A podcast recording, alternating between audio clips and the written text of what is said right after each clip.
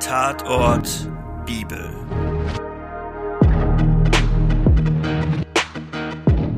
Hallo und herzlich willkommen zum Weihnachtsspezial von Tatort Bibel, ein Krimi-Podcast. Heute in einer etwas anderen Form.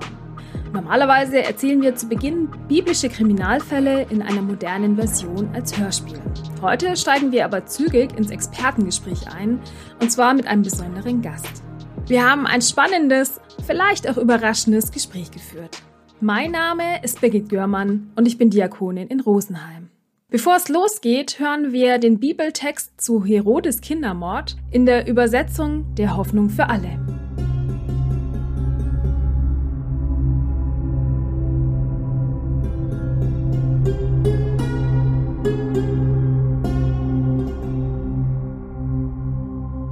Jesus wurde in Bethlehem geboren, einer Stadt in Judäa. Herodes war damals König. Da kamen einige Sterndeuter aus einem Land im Osten nach Jerusalem und erkundigten sich. Wo ist der neugeborene König der Juden? Wir haben seinen Stern aufgehen sehen und sind aus dem Osten hierher gekommen, um ihm die Ehre zu erweisen. Als Herodes das hörte, war er bestürzt und mit ihm ganz Jerusalem. Er rief die obersten Priester und die Schriftgelehrten des jüdischen Volkes zusammen und fragte sie, wo soll dieser versprochene Retter denn geboren werden? Sie antworteten, in Bethlehem, in Judäa, so heißt es schon im Buch des Propheten, Bethlehem, du bist keineswegs die unbedeutendste Stadt in Juda, denn aus dir kommt der Herrscher, der mein Volk Israel wie ein Hirte führen wird.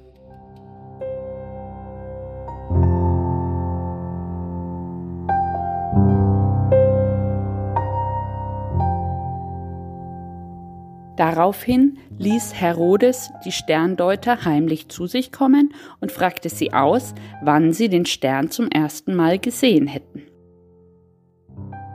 Anschließend schickte er sie nach Bethlehem. Erkundigt euch genau nach dem Kind, sagte er, und gebt mir Nachricht, sobald ihr es gefunden habt. Ich will dann auch hingehen und ihm die Ehre erweisen.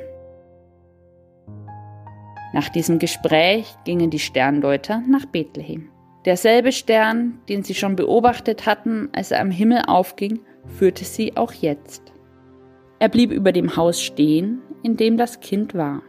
Als sie das sahen, kannte ihre Freude keine Grenzen. Sie betraten das Haus, wo sie das Kind mit seiner Mutter Maria fanden, fielen vor ihm nieder und ehrten es wie einen König.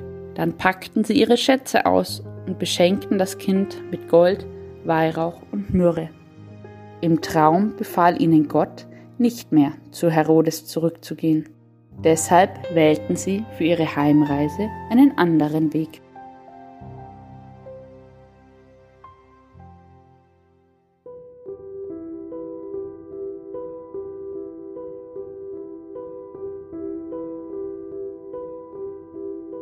Nachdem die Sterndeuter fortgezogen waren, kam ein Engel des Herrn im Traum zu Josef und befahl ihm, Steh schnell auf und flieh mit dem Kind und seiner Mutter nach Ägypten. Bleib so lange dort, bis ich dir etwas anderes sage. Denn Herodes lässt das Kind suchen und will es umbringen. Da brach Josef noch in der Nacht mit Maria und dem Kind nach Ägypten auf. Dort blieben sie mit Jesus bis zum Tod von Herodes. So erfüllte sich, was der Herr durch seinen Propheten angekündigt hatte. Ich habe meinen Sohn aus Ägypten gerufen. Herodes war außer sich vor Zorn, als er merkte, dass die Sterndeuter ihn getäuscht hatten. Er ließ in Bethlehem und Umgebung alle Jungen, die zwei Jahre oder jünger waren, umbringen. Denn nach den Angaben der Sterndeuter musste das Kind in diesem Alter sein. Dieser Kriminalfall zeigt uns die Weihnachtsgeschichte noch einmal von einer ganz anderen Seite. Darüber möchte ich mit zwei Theologinnen ins Gespräch kommen. Wie immer ist Pfarrerin Claudia Lotz von der Rosenheimer Apostelkirche dabei. Ich freue mich ganz besonders, dass heute auch Pfarrerin Dr. Sabrina Hoppe dabei ist. Sie ist Pfarrerin im regionalen Einsatz im Dekanatsbezirk Traunstein und lernt in ihrer Arbeit viele unterschiedliche Gemeinden kennen. Hallo ihr beiden. Für mich drängt sich hier eigentlich als allererstes die Frage auf, warum braucht es diesen brutalen Kindermord? Das kommt ja auch nur im Evangelium nach Matthäus vor. Warum wurde das dort aufgenommen?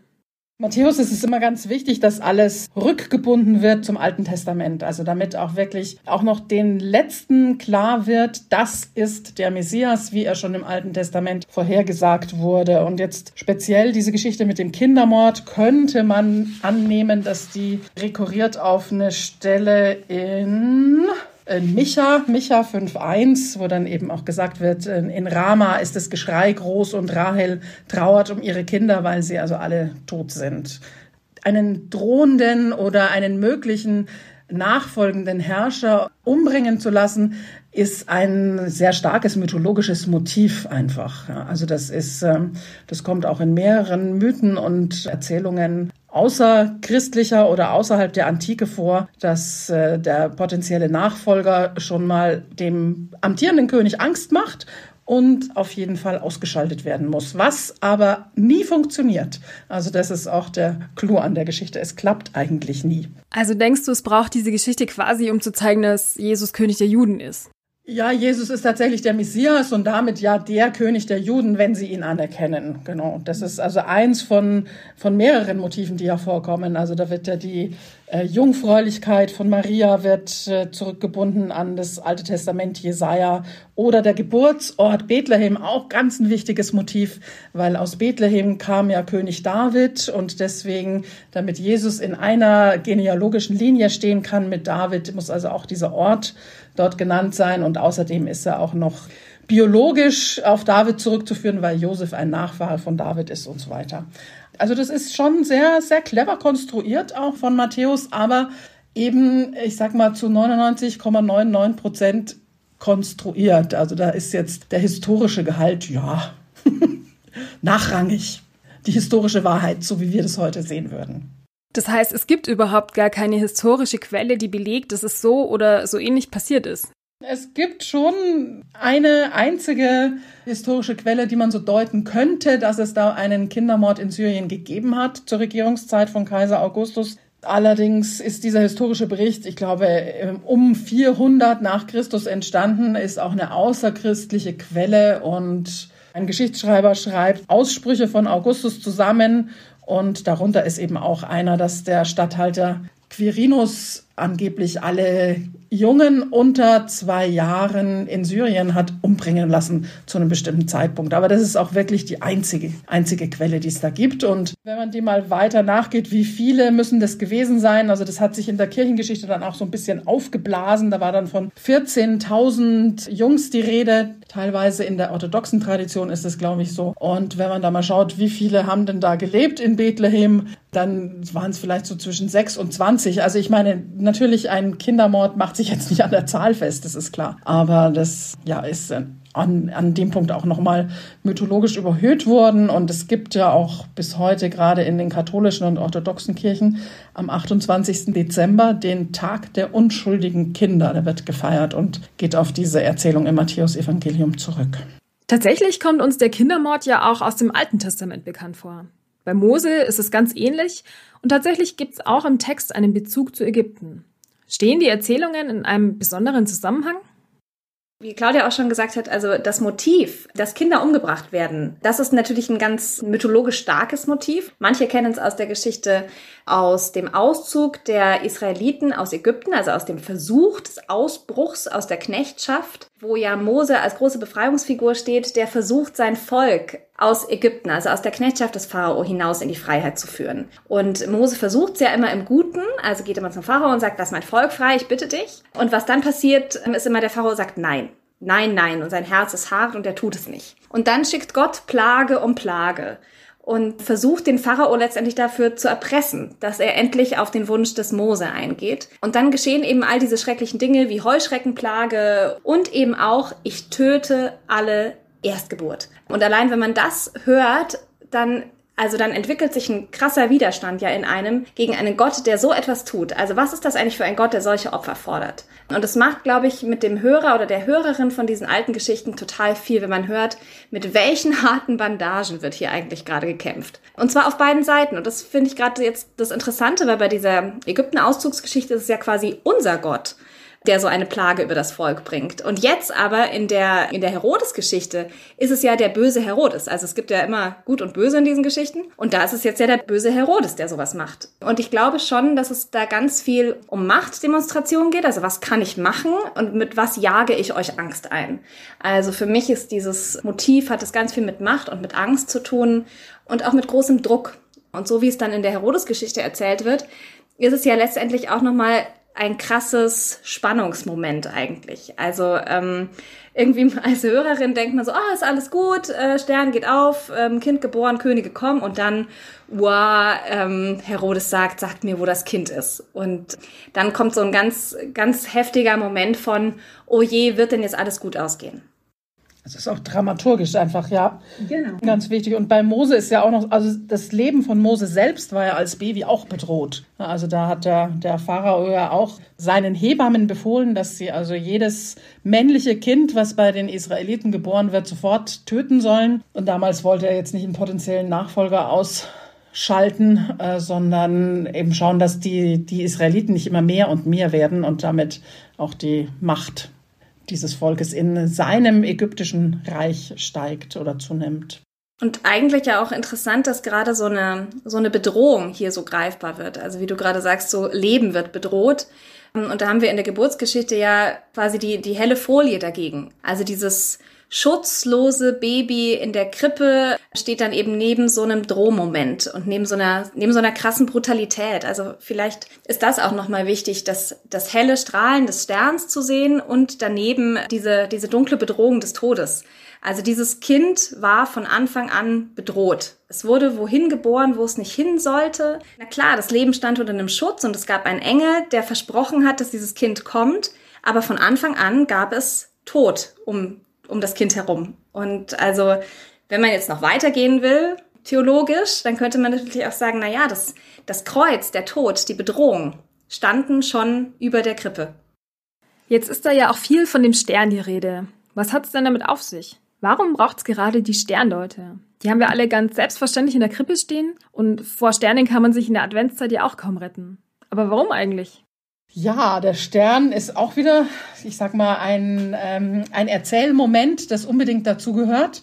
Jetzt, ich sage mal so wie im Kasperltheater, der Polizist und das Krokodil und die Großmutter, gehört da jetzt eben der Stern und die Könige und so weiter, das, oder dieser Kindermord, das gehört da dazu. Und der Stern an sich wurde immer versucht herauszufinden, gab es da wirklich ein astronomisches Phänomen zu der Zeit, das man damit in Zusammenhang bringen kann. Da hat man eigentlich nur eins gefunden, was ein bisschen belastbar ist, also was auch trägt. Das ist die sogenannte große Konjunktion von Saturn und Jupiter. Die ist zum Beispiel im Jahr 7 vor Christus dreimal offensichtlich vorgekommen. Ein Komet ist eher unwahrscheinlich und alles andere ist auch unwahrscheinlich, was da noch so an, an Ideen herumflog durch die Jahrhunderte.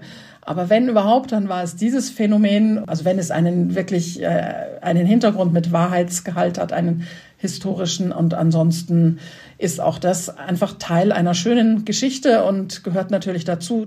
Dieser Stern geht voraus, der zeigt den Weg, der bleibt über dem Geburtsort stehen, ja, also ganz, ganz ein starkes Bild für den König, der da kommt.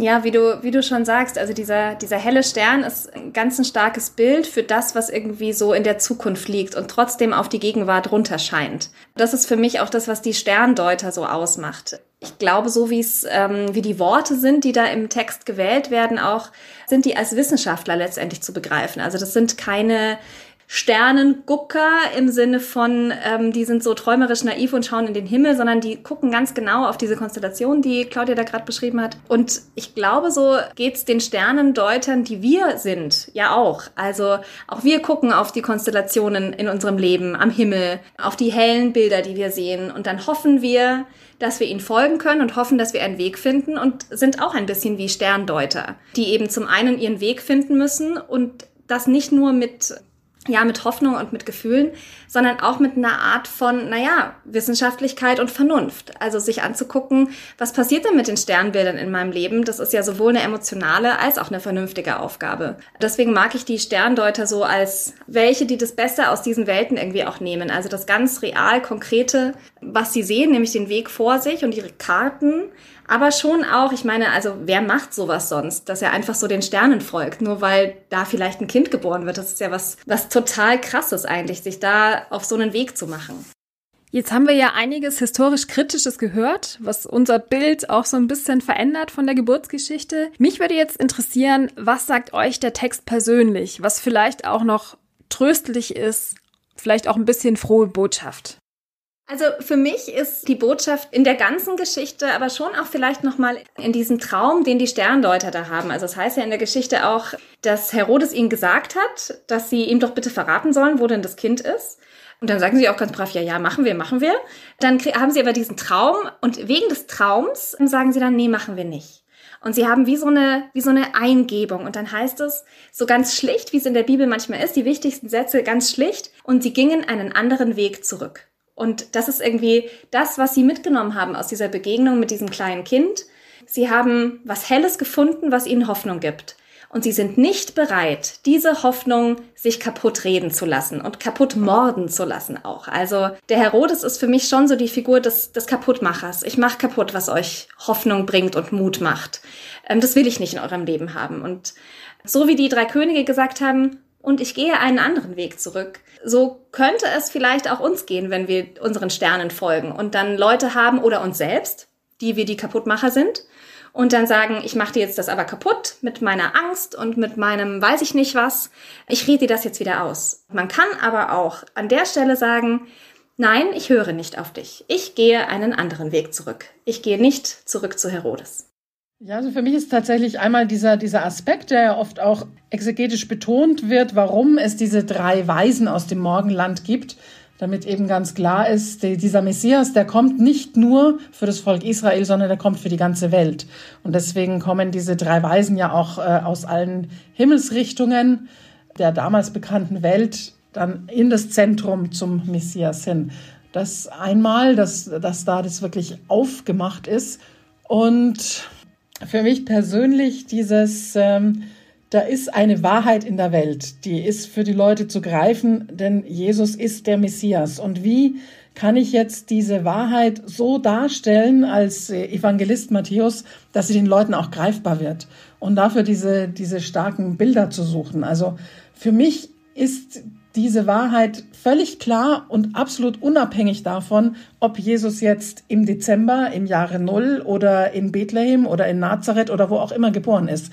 Das ist davon frei. Aber diese, ja, ich sag mal, seine Bedeutung als Messias, als Erlöser, wird dargestellt durch den ganzen glanzvollen Rahmen dieser Geschichte. Ja. Und dazu gehört der Stern und dazu gehören die drei Weisen aus dem Morgenland und die Bedrohung.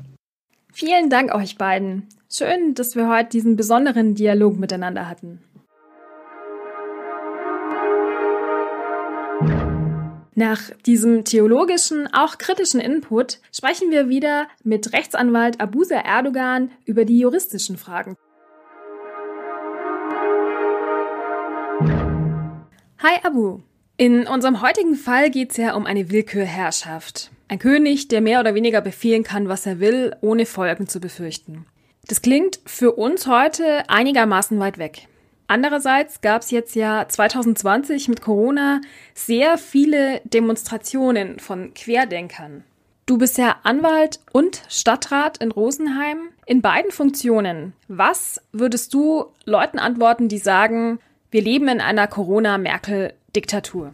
Ja, ich muss sagen, ich bin da selber etwas zwiegespalten, weil ich einerseits glaube, dass man diese gesellschaftliche Spaltung, die gerade immer stärker wird, nicht dadurch überwinden wird, indem man sich gegenseitig mit Schuldvorwürfen begegnet. Andererseits ist für mich auch bei solchen Äußerungen, wie zum Beispiel, dass wir in einer Corona-Diktatur leben, würden auch eine Grenze erreicht, wo es dann nicht mehr darum geht, Rücksicht darauf zu nehmen, dass der andere berechtigte Gedanken hat und diese auch äußert, sondern da muss man einfach auch sehr deutlich entgegentreten. Wir sind so weit weg von einer Diktatur, also wirklich, da sind Welten, da sind Planeten dazwischen, bis, bis Deutschland in einer Diktatur wäre. Aber am besten äußert sich das doch dadurch, dass diejenigen, die sagen, wir würden in einer Diktatur leben, dann klagen und sich auf genau die gegenteilige Staatsform berufen, nämlich Demokratie und Rechtsstaatlichkeit. Also es ist ein völliger Widerspruch, einerseits zu sagen, wir leben in einer Diktatur, andererseits vor den Gerichten in Deutschland klagen zu können und sich auf die Grundrechte zu berufen und dann auch, wenn das im Recht ist, auch mal tatsächlich zu gewinnen. Das passt nicht zusammen. Das ist ein völliger Bullshit. Eigentlich muss man das auch als solches bezeichnen. Dieses Jahr konnten wir ja alle schon erleben, wie Freiheitsrechte ziemlich zügig eingeschränkt worden sind. Ausgangsbeschränkungen, Kontaktbeschränkungen. Wie weit darf der Staat denn da eigentlich gehen mit den Maßnahmen? Wie weit darf er unsere Grundrechte einschränken? Also eigentlich ist es, seitdem es das Grundgesetz in Deutschland gibt, ist es immer das Gleiche. Ähm, wir haben im Grundgesetz Individualrechte verankert, die auch nicht abänderbar sind. Das ist auch, unterliegt auch der sogenannten Ewigkeitsgarantie, also die Artikel 1 bis 20 des Grundgesetzes gelten uneingeschränkt. Und unter diesen Grundrechten, das steht aber auch im Grundgesetz so drinnen, gibt es Grundrechte, die schrankenlos gelten. Das heißt, die kann man gar nicht einschränken. Die gelten, sobald der Schutzbereich oder der Definitionsbereich dieses Grundrechtes einschlägig ist, ist jeder Eingriff des Staates in diesen Schutzbereich ist unzulässig. Also Stichwort Menschenwürde. Die Menschenwürde ist wirklich unantastbar. Die kann man auch gar nicht einschränken. Und dann gibt es Grundrechte, in die man durch Gesetz eingreifen kann. Und durch Gesetz bedeutet ja schon, dass der Bundestag ein Gesetz beschließen muss und erst auf Grundlage eines solchen Gesetzes in ein bestimmtes Grundrecht eingreifen kann. Und das heißt auch nicht, dass jedes Gesetz mich dazu berechtigt, sondern dieser Eingriff muss auch verhältnismäßig sein. Also wir haben echt einige Hürden, die genommen werden müssen, um Individualrechte einzuschränken. Die Verhältnismäßigkeit muss bei jedem Eingriff aufs Neue geprüft werden. Und das gilt auch bei diesen ganzen Corona-Maßnahmen, dass der Staat nicht einfach willkürlich tausend Maßnahmen beschließen kann, sondern er muss das alles verhältnismäßig abwägen. Und wenn ich der Meinung bin, dass diese Abwägung nicht richtig ist, dann kann ich vor ein Gericht ziehen. Und wir haben in Deutschland unabhängige Gerichte, denen redet keiner rein, denen darf auch keiner reinreden, die anhand von Recht und Gesetz diese Dinge auch prüfen. Und dort, wo eine Maßnahme des Staates, also der Exekutiven, in meine Rechte eingreift und das nicht verhältnismäßig ist und auch nicht gerechtfertigt ist und auch die formalen Hürden, also durch Gesetz erfüllt sind, dort werden auch diese Entscheidungen aufgehoben. Und das haben wir auch in der Corona-Zeit ja erlebt. Hast du denn das Gefühl, dass du im Gespräch mit Querdenkern, Corona-Leugnern schon was erreichen konntest? Den größten Erfolg, den ich in solchen Gesprächen erzielen kann, ist, dass man eine Gesprächsebene aufbaut, bei der man zumindest sich mit Respekt gegenübertritt. Das ist, glaube ich, schon mal ein Riesenerfolg. Ansonsten A, möchte ich niemanden von, von, von meiner Meinung überzeugen, dass jeder soll sich selber sein Bild machen und selber entscheiden können, welcher Meinung er folgt oder welchen Fakten er oder sie auch folgen mag. Was erstaunlich ist, ist, dass das Niveau und der Ton, der in diesen Diskussionen meistens steckt, da ist sehr viel, das mal vorsichtig ausdrücken, sehr viel Gehässigkeit auch mit drin. Deswegen sage ich, es ist immer ein ziemlich, ziemlicher Erfolg, wenn man es schafft, auf einer Ebene zu kommunizieren, wo man zumindest mal dem anderen Respekt entgegenbringt. Das ist so tatsächlich das höchste der Gefühle, das ich aus diesen Gesprächen bisher ziehen konnte. Jetzt zum Abschluss würde ich dir gerne noch eine ganz persönliche Frage zu Weihnachten stellen. Du bist heute sozusagen in äh, dreifacher Funktion hier. Also einerseits äh, eben Anwalt und Stadtrat, aber du bist auch Alevit. Deine Eltern stammen ursprünglich aus der Türkei. Wie begeht ihr denn die Weihnachtsfeiertage? Ah, das ist eine interessante Frage. Also, ähm, tatsächlich hängt meine Familie und auch ich selber hängen ähm, religiös, dogmatisch nicht am Weihnachtsfest. Wir haben zwar einen relativ großen Respekt vor anderen Religionen und anderen Kulturen, das ist für uns ganz klar, aber natürlich gibt es in der alevitischen Lehre oder in der alevitischen Kultur andere Feiertage. Die Aleviten feiern zum Beispiel den 21. März als Neujahrsfest, also quasi den Frühlingsbeginn. Wie gesagt, jede Religion oder jede Kultur hat ihre anderen Bräuche und Sitten meine Eltern sind ihm immer sehr respektvoll gegenübergetreten. Nichtsdestotrotz, das werden wahrscheinlich sehr viele Familien mit Migrationshintergrund als Erfahrung haben, äh, wenn man als Kind in den Kindergarten geht oder in die Schule geht und alle anderen feiern Weihnachten, beschenken sich, äh, gehen in die Kirche, dann ist das ja auch etwas, was Eltern auch nicht kalt lassen kann, so. Und man möchte natürlich den Kindern das Gefühl geben, hier dazuzugehören oder das Ganze miterleben zu können. Und so war das eigentlich bei uns in der Kindheit auch. Also wir hatten dann auch einen Weihnachtsbaum, nicht weil wir Weihnachten so als religiöses Fest gefeiert haben, sondern weil es einfach dazugehört hat. Und so handhaben wir das eigentlich heute noch. Also für uns gehört es zur Kultur des Landes dazu, in dem wir leben, in dem wir aufgewachsen sind und somit auch ein Teil unserer Identität ist. Natürlich haben wir jetzt nicht den religiösen Bezug dazu. Und ansonsten nutzen wir das Fest natürlich auch einfach, um Verwandte, Freunde zu sehen, zu treffen, um zusammen Zeit zu verbringen, um runterzufahren. Und ich denke, das wird bei uns genauso sein wie bei allen anderen jetzt in dieser Zeit, dass man einfach auf Letzteres verzichten wird. Vielen lieben Dank, Abo, für diesen Einblick heute ja ganz persönlich und nicht nur als Jurist. Und das war auch schon unser Weihnachtsspezial. Wir wünschen euch schöne Feiertage, ein gesegnetes Weihnachtsfest und einen guten Rutsch ins neue Jahr. Wenn ihr die nächste Folge nicht verpassen wollt, abonniert uns doch einfach auf YouTube oder einem der gängigen Podcast-Player. Anregungen und Kritik gern an tatort.bibel.web.de.